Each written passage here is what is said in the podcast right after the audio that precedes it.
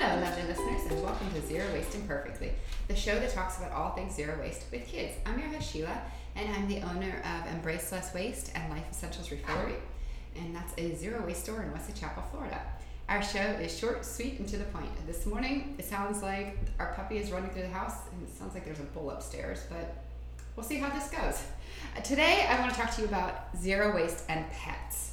Now, we have this, we have a zoo, a small zoo.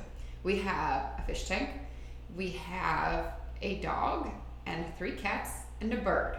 So we have a lot of critters in our home. And this is my conclusion you can't be zero waste with pets.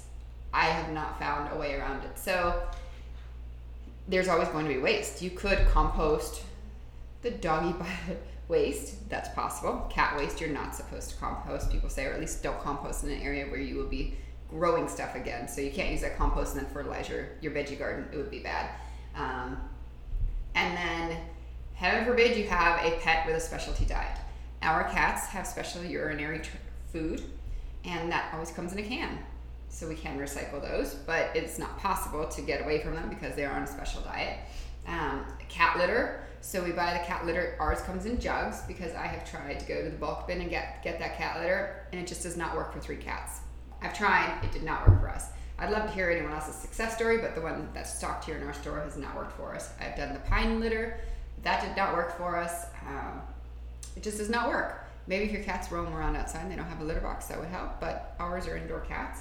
Um, for the dog, his food comes in a bag, but it is lined with plastic. So again, not zero waste.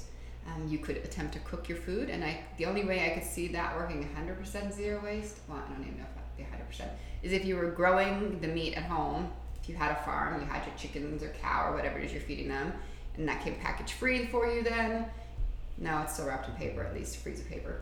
Um, so I'm not sure that you could truly go zero waste. I have tried making the cat food at home, and my cats looked at me like, uh-uh. The dog didn't want it maybe they'd adjust, but it is a lot of work. And that's where one of those things comes too with time management and balancing what's more important to you. Is it spending three hours on a Saturday cooking doggy and cat food or spending quality time with your kids?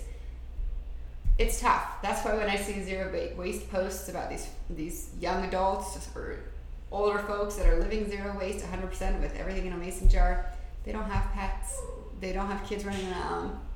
Most of them are single living at home or had just moved out, yes, it's much easier then. But for us, I can't see any way to be zero waste with the animals. The fish food comes in plastic, the frozen food comes in these foil and plastic pouches.